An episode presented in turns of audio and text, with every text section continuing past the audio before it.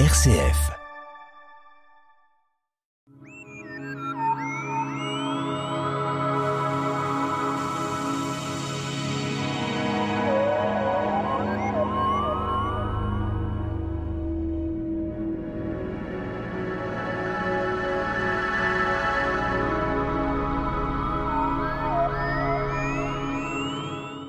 Quand on parle des trous noirs dans l'univers, parlons galaxie, grosse étoile, masse lumière, vitesse, gravité, explosion. Il faut compter en milliards de fois plus gros que le Soleil. Notre invité Nicolas Rossetto du club d'astronomie Les Pléiades pour en parler. Alors quand on arrive au trou noir, euh, là on est en plein délire parce qu'on ne sait pas comment faire une description euh, qui va nous intéresser concernant la masse, le diamètre par rapport à la Terre. En effet, Pierre, euh, lorsqu'on parle de trou noir, on va parler d'un objet dans un premier temps théorique. Ça fait environ un siècle que l'objet a été théorisé. Et dès lors qu'on veut parler de masse, bah ça dépend. Donc éventuellement, une chose qu'on peut dire, c'est quand on parle de trou noir, on va dire trou noir parce que la lumière ne peut pas s'en échapper, parce que l'objet est très très très massif. Alors admettons que ce trou noir est une dimension, si on peut la comparer à la Terre, c'est euh, légèrement plus gros que la Terre. Alors ça dépend. Par exemple, si on considère notre Soleil qui fait une certaine taille, si on pouvait réduire ce Soleil de telle manière à ce que sa masse soit comprimée suffisamment pour créer un trou noir, à la place d'un Soleil de 1,3 million de kilomètres de diamètre, nous aurons une petite bille de 6 kilomètres de diamètre. Donc un, diamètre très différent les uns des autres suivant ces fameux trous noirs Tout à fait. En fonction de la masse, nous allons définir ce qu'on appelle un rayon, le rayon de Schwarzschild, qui va correspondre à la taille critique en delà de laquelle la lumière ne peut pas s'échapper. Donc ce trou noir peut se déplacer, en quelque sorte. Euh, il y a une certaine vitesse, une certaine gravité, si on peut dire. Alors, quand on parle de vitesse par rapport à un trou noir, bah, ça rejoint ce qu'on disait tout à l'heure, ce qu'on appelle la vitesse de libération, c'est-à-dire en deçà d'un certain rayon par rapport au centre de l'objet, plus rien ne peut s'échapper, même la lumière. Et la surface est tout à fait différente, on ne peut pas la quantifier, la surface.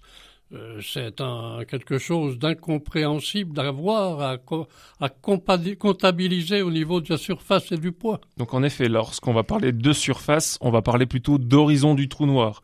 Donc ce n'est pas une surface physique comme on a la surface de la Terre, c'est une limite théorique. Dès lors qu'on a franchi cette limite, c'est-à-dire qu'on passe en dessous de la surface, eh bien, on n'arrive plus à s'échapper même en voyageant à la vitesse de la lumière, sachant qu'on ne peut pas aller plus vite. Alors parlons de lumière avec un trou noir. la couleur est noire, mais on parle de lumière quand même. Tout à fait. Bah, c'est ce qu'on disait tout à l'heure. Le trou, on l'appelle le trou noir parce que rien ne s'en échappe, même pas la lumière. Donc il y a un objet qui est là, mais on ne le voit pas. Donc on va, comme il n'émet pas de lumière, on ne voit rien. C'est noir. Alors est-ce qu'on peut peut-être le comparer à de grosses étoiles, par exemple? Alors en effet, lorsqu'on a un trou noir, généralement, on va considérer que sa formation est possible dès lors qu'on a affaire à de grosses étoiles, typiquement plus grosses que dix fois le Soleil. L'étoile arrive en fin de vie, son fonctionnement se termine, elle explose et le résidu, c'est-à-dire le cœur de l'étoile, va se comprimer de telle manière à former ce qu'on appelle un trou noir. Une date importante, Nicolas, 1604, euh, euh, un supernové Kepler. En effet, en 1604, un certain Johannes Kepler, qui a observé cette supernova, or il n'était pas le premier, mais il l'a quand même ensuite étudié pendant plus d'un an, a été le témoin de la dernière supernova qui a été vue dans notre galaxie. Et depuis ce temps-là, euh, bon, on verra qu'on n'en a pas revu particulièrement, mais on se met en phase avec ce, cet astronome en quelque sorte.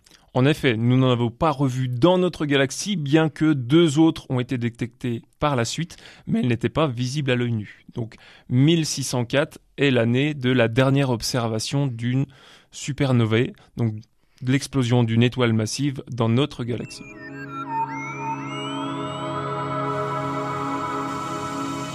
La tête dans les étoiles, le magazine de l'astronomie sur RCF Jura, présenté par Pierre Vialet avec la collaboration de l'Astroclub Les Pléiades à Dole.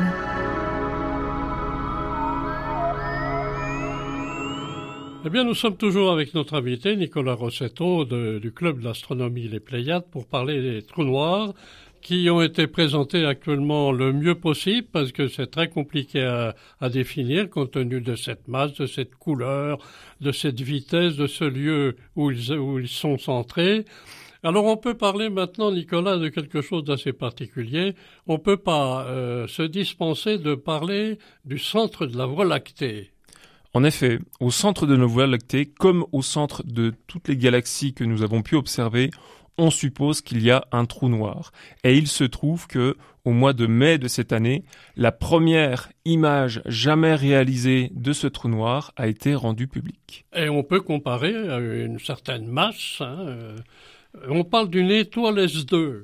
De quoi s'agit-il? C'est une proximité avec le trou noir? Alors, on parle des étoiles qui se trouvent à proximité de ce trou noir, étoiles qu'on peut observer de par leur trajectoire qui est assez particulière, mais on a pu également estimer la masse de ce trou noir qui est environ 4,3 millions de fois la masse du Soleil. Et l'on parle également des trous noirs stellaires, avec une date 1965. En effet, en 1965 a été repéré puis confirmé le premier trou noir stellaire jamais observé, donc du coup, qui s'appelle Cygnus X1, donc qui est constitué d'une étoile de type binaire, donc deux étoiles, qui tournent manifestement autour d'un trou noir. Et lorsque la matière est absorbée par le trou noir, compte tenu de la vitesse d'arrivée de cette matière au niveau du trou noir, il y a une émission intense de lumière dans les rayons X, et c'est ceci qui a été capté. Et là, on peut parler d'explosion de cette fameuse étoile? Alors, le trou noir étant déjà présent, euh, l'étoile qui a créé ce trou noir-là a déjà explosé il y a longtemps. Donc, ce que l'on voit, c'est ce qui s'est passé ensuite. Euh, parlons encore, euh, Nicolas, des galaxies, parce que les galaxies sont hein, complètement dépendantes des trous noirs exactement. Alors, quand on parle des galaxies, un, un récapitulatif, si on peut dire, il y a une masse particulière et si on peut les comparer vis-à-vis du Soleil, euh, ce serait intéressant d'avoir quelques précisions. Donc en effet, à chaque fois qu'on parle d'une galaxie, on peut supposer qu'il y a un trou noir en son centre. Et quand on va parler d'un trou noir galactique, donc par opposition à un trou noir stellaire, ce n'est pas en plusieurs dizaines de milliers de fois la masse du solaire, mais plutôt en plusieurs dizaines de millions, voire de milliards de fois la masse du Soleil. Alors bien sûr, euh, on sait que l'on peut éventuellement avoir des photos, hein, des trous noirs, maintenant, compte tenu de la technique qui est impartie pour les astronomes. Euh, donc on connaît les galaxies. Alors est-ce que avec un télescope, on aurait des chances d'apercevoir un trou noir, une formation?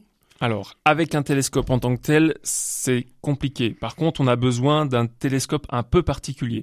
En l'occurrence, il s'agit d'un réseau de radiotélescopes, plusieurs radiotélescopes qui sont disposés à différents endroits sur Terre, qui permettent par reconstruction de finalement de construire un télescope de la taille de la Terre. Et on a pu de cette manière-là avoir la première image d'un trou noir en avril 2019 du centre de la galaxie M87 qui se trouve dans la constellation de la Vierge. Alors on peut parler euh, peut-être de théorie. Quand le mot théorie est lancé, est-ce que ça nous permet d'avancer ou est-ce que on connaît pas tout sur les trous noirs? Alors en effet, on va parler de théorie sur les trous noirs, étant donné que compte tenu de la jeunesse de ces théories, donc on le disait, la première fois qu'on a pu dire que éventuellement on pourrait observer des trous noirs dans notre univers, c'était il y a un peu plus d'un siècle.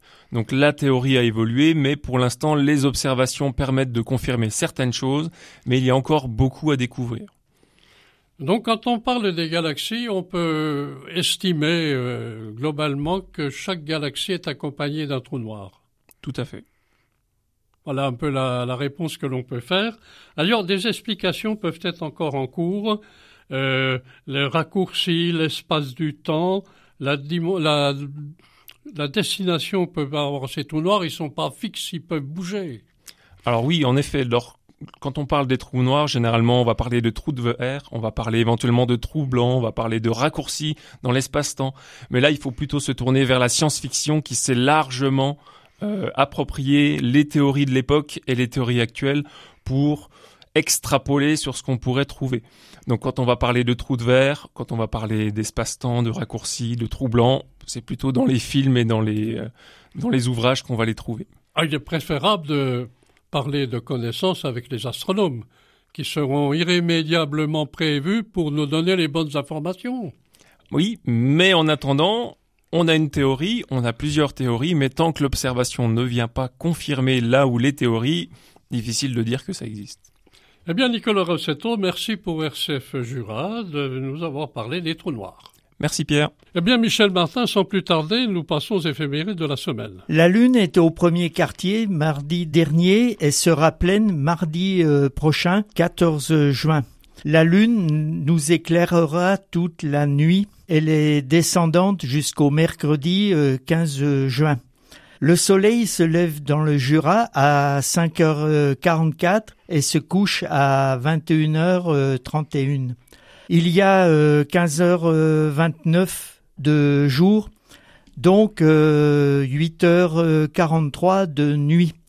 La semaine prochaine, dans les éphémérides, nous parlerons du solstice d'été. Michel Martin, merci pour SF Jura.